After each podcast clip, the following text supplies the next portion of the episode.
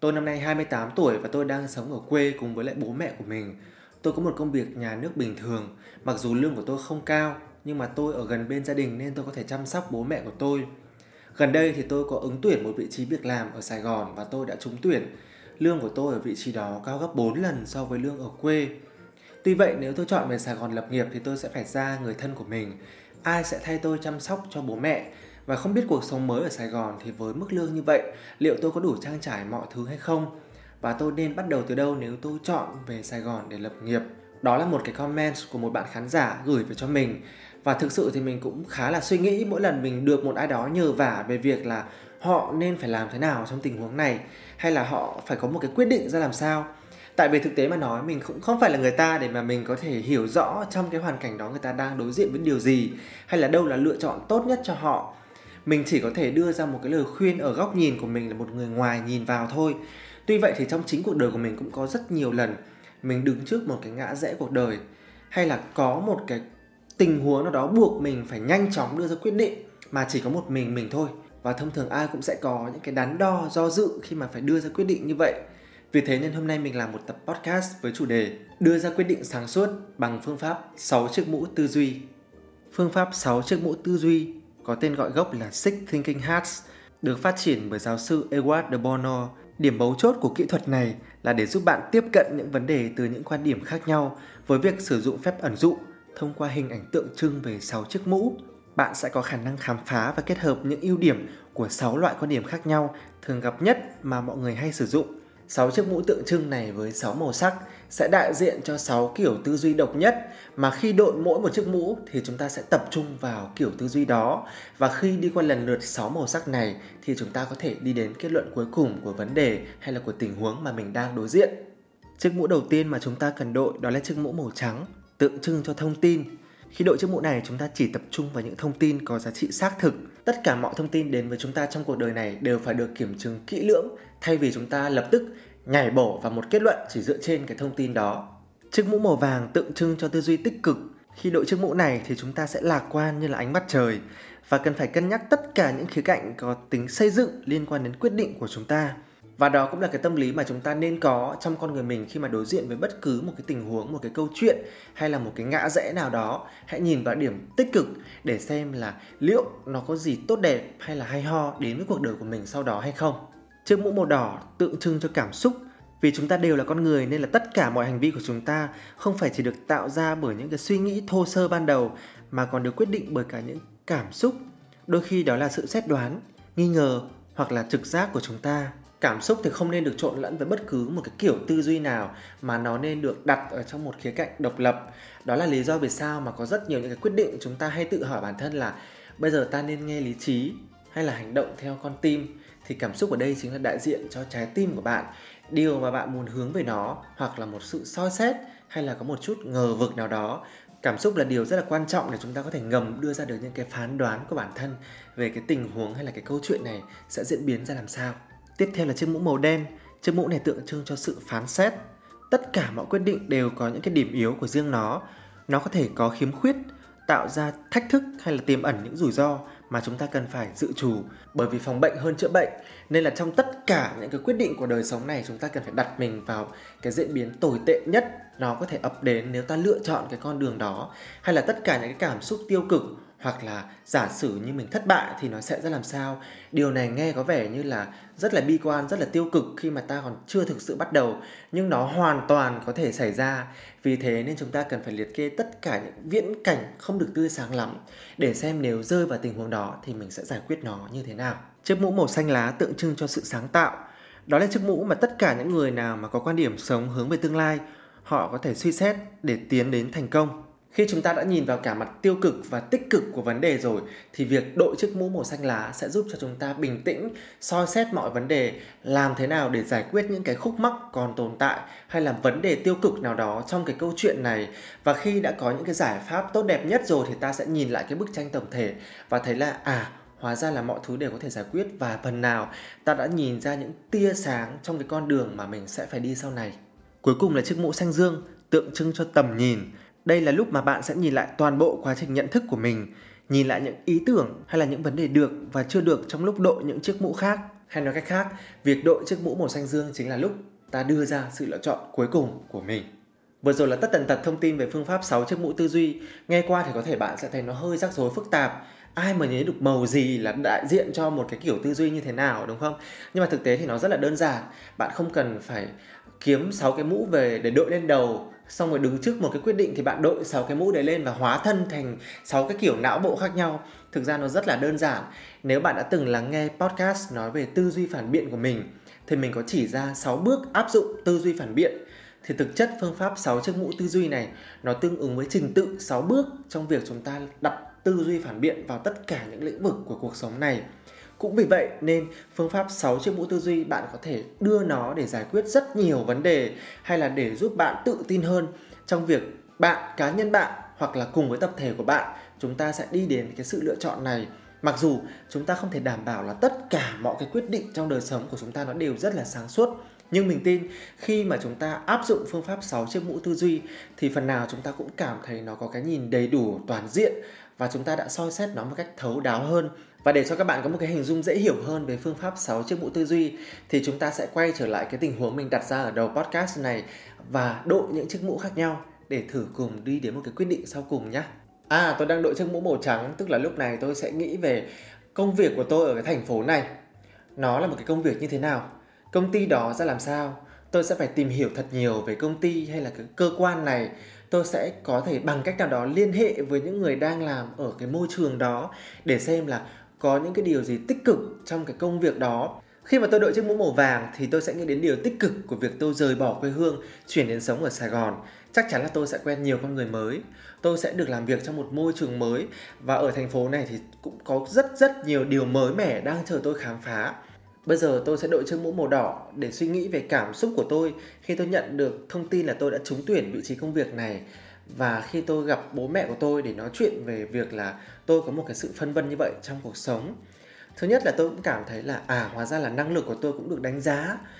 Thì ra là tôi cũng giỏi, mặc dù hiện tại thì tôi đang không sống ở một thành phố hiện đại nhất đất nước Việt Nam này rồi. Có điều liệu bố mẹ tôi có đồng thuận với cái quyết định này hay không nhỉ? Bố mẹ tôi có nhìn ra những điểm sáng là con của họ cũng rất là giỏi và được đánh giá trình độ ngang hàng với nhiều người đang sống ở thành phố lớn.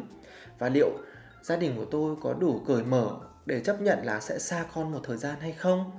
À thế thì tôi sẽ đội chiếc mũ tiếp theo. Bây giờ em đội cái mũ màu đen này là em sẽ phân tích cái tính tiêu cực của vấn đề. Thứ nhất là về thành phố thì làm sao mà có đủ tiền để mà để dành. Coi như là bao nhiêu tiền kiếm được là tiêu đồng nào sạch đồng đấy luôn. Thứ hai là ai ở quê chăm sóc bố mẹ em bây giờ? Cực kỳ gọi là áy náy nhưng mà bây giờ cả cuộc đời bố mẹ chăm sóc mình bây giờ nỡ nên mình để bỏ đi như thế thì cũng không biết là phải làm như thế nào. Mà thứ ba là cái công ty này em cũng không biết được là vào đến làm thì á, em có bị đối xử tồi tệ, em có bị phân biệt hay không? Hay là liệu em có bị bóc lột sức lao động hay không? Mọi thứ nó còn quá là mù mờ mà ở các thành phố đấy em cũng chưa đến đấy bao giờ thì em cũng rất là lo sợ đấy từ từ từ từ nhá, mọi cái vấn đề trên đời này đều có thể giải quyết. Quan trọng là chúng ta có ngồi xuống suy ngẫm, thay vì là lúc nào cũng kêu ca can vãn, thay vì lúc nào cũng chỉ nhìn vào cái sự tiêu cực. Vì thế, bây giờ là lúc ta cần phải đội chiếc mũ màu xanh lá cây và suy nghĩ xem là mỗi một cái tình huống nó có thể ập đến, ta sẽ giải quyết nó như thế nào. Thì điều đầu tiên, ta hãy ngẫm về cái lý do cản trở ta đi đến quyết định này. Đó là việc liệu đến thành phố thì ta có trang trải đủ cho cuộc sống của mình hay không? Ta hoàn toàn có thể hỏi những người đang sống ở thành phố lớn với một vị trí công việc của họ tương đương giống như cái mà ta đang làm. Thu nhập của họ ra làm sao, họ quản lý chi tiêu như thế nào và áp dụng những cái kiến thức của họ trong việc xây dựng cuộc sống ở thành thị mà có thể nuôi được bản thân và có một khoản tiết kiệm để chăm lo cho gia đình. Từ việc chăm lo cho, từ việc chăm lo cho gia đình thì cũng có nghĩa là ta có một cách mới để hướng về người thân yêu của ta và cũng như là ngồi trao đổi lại với bố mẹ xem là liệu bố mẹ có đồng ý cho con đi để phát triển bản thân để sống cuộc đời của con hay không? Hay bố mẹ thích chúng ta phải dính lấy nhau? Và liệu chúng ta có một giải pháp nào tốt hơn nữa hay không? Sẽ ra sao nếu con chỉ đi một vài năm? Và nếu mà thấy không ổn thì con về. Còn nếu mà con thấy rất tốt chúng ta có thể có cuộc sống mới thì bố mẹ có sẵn lòng lên thành phố sống với con hay không? Vâng, kính thưa các quý vị, như vậy là vừa rồi chúng ta đã cùng nhau đội qua 5 cái mũ để mà có 5 kiểu tư duy khác nhau. Và bây giờ là lúc chúng ta cần phải đi đến một cái quyết định sau cùng thì tôi nhận thấy là trong cái câu chuyện này, những cái vấn đề tồn tại nó rất là nhỏ thôi. Chúng ta đều có thể giải quyết được nó như những gì đã thấy. Thế thì không có lý do gì để không nắm lấy cơ hội này.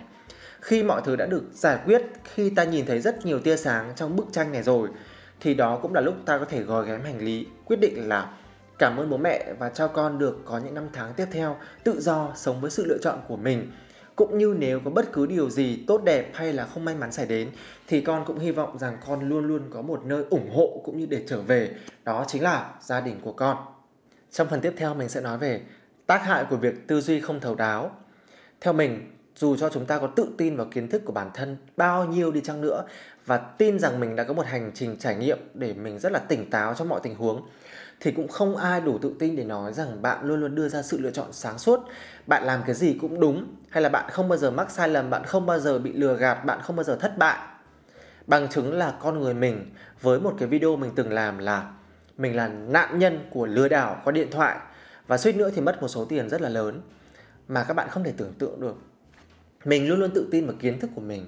Mình là một sinh viên được đào tạo trong học viện báo chí và tuyên truyền mình luôn luôn có khả năng kiểm chứng thông tin và mình biết nhìn một vấn đề ở nhiều góc độ khác nhau. Thế nhưng các bạn ạ, có rất nhiều lúc con người bạn rơi vào một cái thể trạng nó không minh mẫn.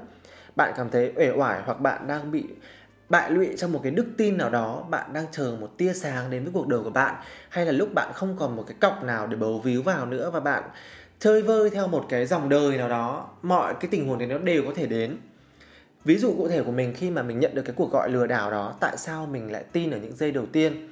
Là bởi vì xung quanh mình rất nhiều người mắc covid và người chết rất là nhiều. Và mình chỉ được ở yên trong một căn phòng có 10 mét vuông trong một tháng. Mình bí bách, mình sợ hãi, mình lo lắng, mình chờ đến lượt được tiêm mũi vaccine đầu tiên, nhưng mãi không đến lượt. Và khi có một cuộc lừa đảo nói rằng đây là cuộc gọi từ bộ y tế thì theo các bạn, trong khi con người bí bách, lo lắng, sợ hãi, tột độ như thế thì liệu người ta có giữ được cái sự tỉnh táo hay không?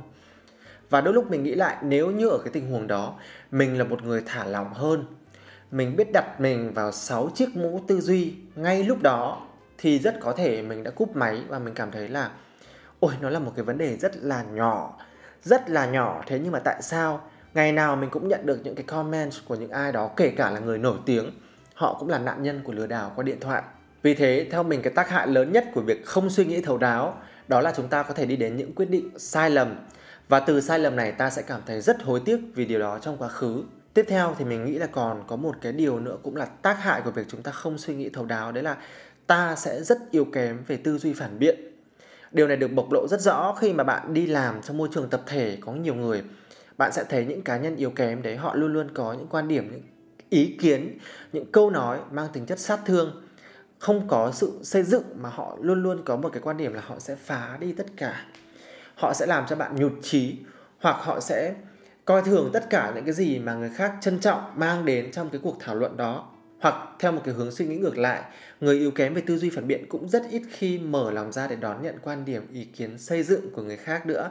Trong khi đó, với 6 chiếc mũ tư duy này, việc bạn đưa não bộ của bạn lần lượt nhảy qua 6 chiều hướng tư duy hoàn toàn khác biệt sẽ giúp cho bạn nhìn một cái vấn đề rất là thấu đáo đặt mình vào góc nhìn của những người khác trong một cái bàn họp cũng như là bạn sẽ thấy tất cả mọi người đều công bằng như nhau. Ai cũng có quyền phản biện ai cũng có quyền sáng tạo ai cũng có quyền nói lên cảm xúc của họ. Và khi mà đi qua cả 6 cái bước này chúng ta mới có thể tự tin nói rằng đây là kết luận chung nhất được tất cả chúng ta đều đồng thuận. Còn khi trong một cuộc họp hay trong một cái lối tư duy mà bỏ qua đi một trong sáu cái bước này thì chắc chắn chúng ta sẽ nhìn ra những cái khúc mắc, những cái sai lầm còn tồn động và quyết định sau đó hoàn toàn có thể mờ mịt hoặc là thiếu tính nhất quán hoặc là đưa cả nhóm đi đến một cái bờ vực trông tranh nào đó mà ngay lúc này chúng ta chưa nhìn thấy. Vậy thì khi nào chúng ta nên áp dụng 6 chiếc mũ tư duy? Theo mình, điều đầu tiên chúng ta cần phải áp dụng đó là lúc ta đang đứng trước một cái quyết định quan trọng trong cuộc sống của mình. Chắc chắn là như vậy rồi. Thường khi mà có một cái quyết định hay là có một cái ngã rẽ, ta rất là đắn đo, ta rất là phân vân. Ta sẽ tham khảo ý kiến nọ kia, ta sẽ lắng nghe con tim mách bảo.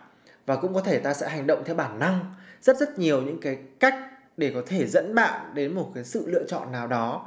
Có rất nhiều tình huống bạn có thể tham khảo mọi người nhưng cũng có nhiều tình huống chỉ có một mình bạn.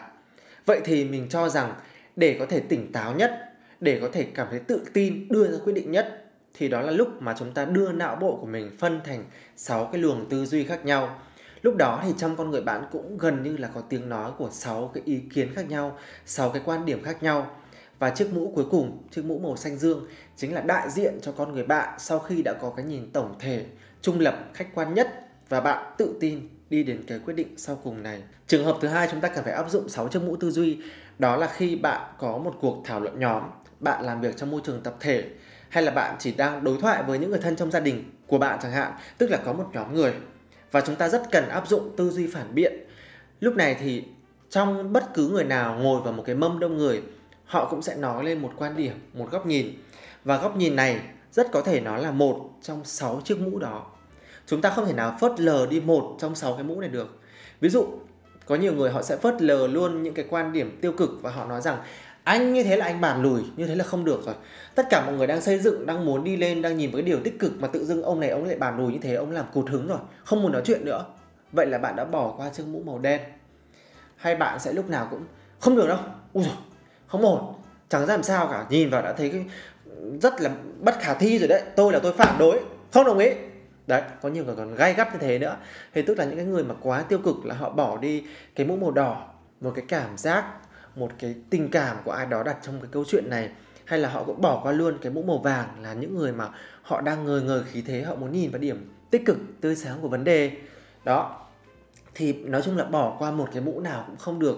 Và điều thứ ba, theo mình thì chúng ta có thể áp dụng 6 chiếc mũ tư duy trong mọi hoạt cảnh của đời sống này.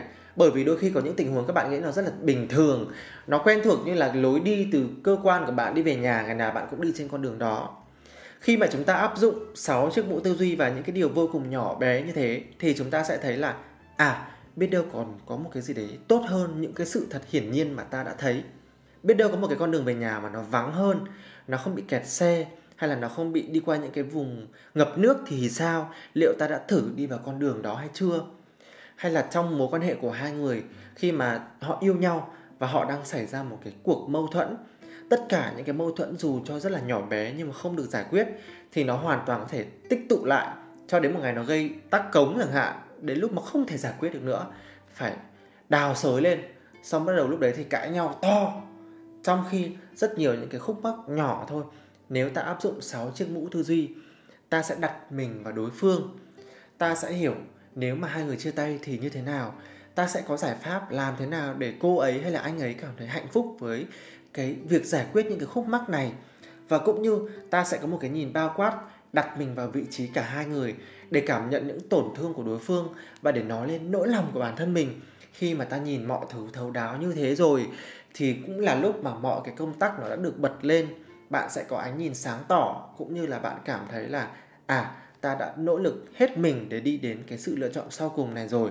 Còn nếu như mà ta đã cố gắng hết sức rồi mà vấn đề không thể giải quyết được, mà bế tắc vẫn là bế tắc và không có một tiếng nói chung với ai cả, thì chắc chắn đó có thể là một cái câu chuyện hay là một cái tình huống mà chúng ta nên gói nó lại, dẹp nó sang một bên và sống một cái cuộc đời khác mà không cần bận tâm đến cái quyết định hay cái sự lựa chọn nó nữa. Vì có rất nhiều sự lựa chọn mà chúng ta không cần thiết phải dấn thân vào nó. Nếu như bạn nắm vững việc chúng ta đội 6 cái mũ, chúng ta phân thành 6 luồng tư duy khác nhau, hoặc chúng ta để quyền tự do ngôn luận của tất cả mọi người ngồi trong một cái mâm và đóng vai trò sau cùng là người đúc kết vấn đề là cái điều thực sự cho thấy rằng bạn đã là một người có tầm nhìn thấu đáo và bạn hoàn toàn có thể làm chủ tọa trong một cái nhóm rất là đông người Cảm ơn các bạn đã dành thời gian lắng nghe tập podcast của mình ngày hôm nay. Mình hy vọng rằng với những người đã gửi cho mình những cái comment, những cái niềm hy vọng rằng mình sẽ gửi lại cho họ một lời khuyên hay là lời động viên thì cái podcast này phần nào đã giúp cho bạn có được câu trả lời rồi. Và mình hy vọng rằng trong tương lai tất cả chúng ta sẽ đều cảm thấy tự tin hơn trong mỗi một cái tình huống hay là một cái quyết định đến với cuộc đời của mình. Một lần nữa thì mình xin được cảm ơn tất cả những người bạn đã cho mình mượn 6 cái mũ để quay được cái tập video podcast ngày hôm nay. Và có một cái điều rất là thú vị là gần đây thì ở trên Spotify cũng đã cho phép bạn vừa lắng nghe podcast, vừa nhìn vào hình ảnh. Nên mình hy vọng mọi người sẽ trải nghiệm lắng nghe podcast sống một mình ở trên Spotify nữa nhé. Còn bây giờ thì xin chào và hẹn gặp lại mọi người trong những tập podcast tiếp theo của Sống một mình nhé. Bye bye.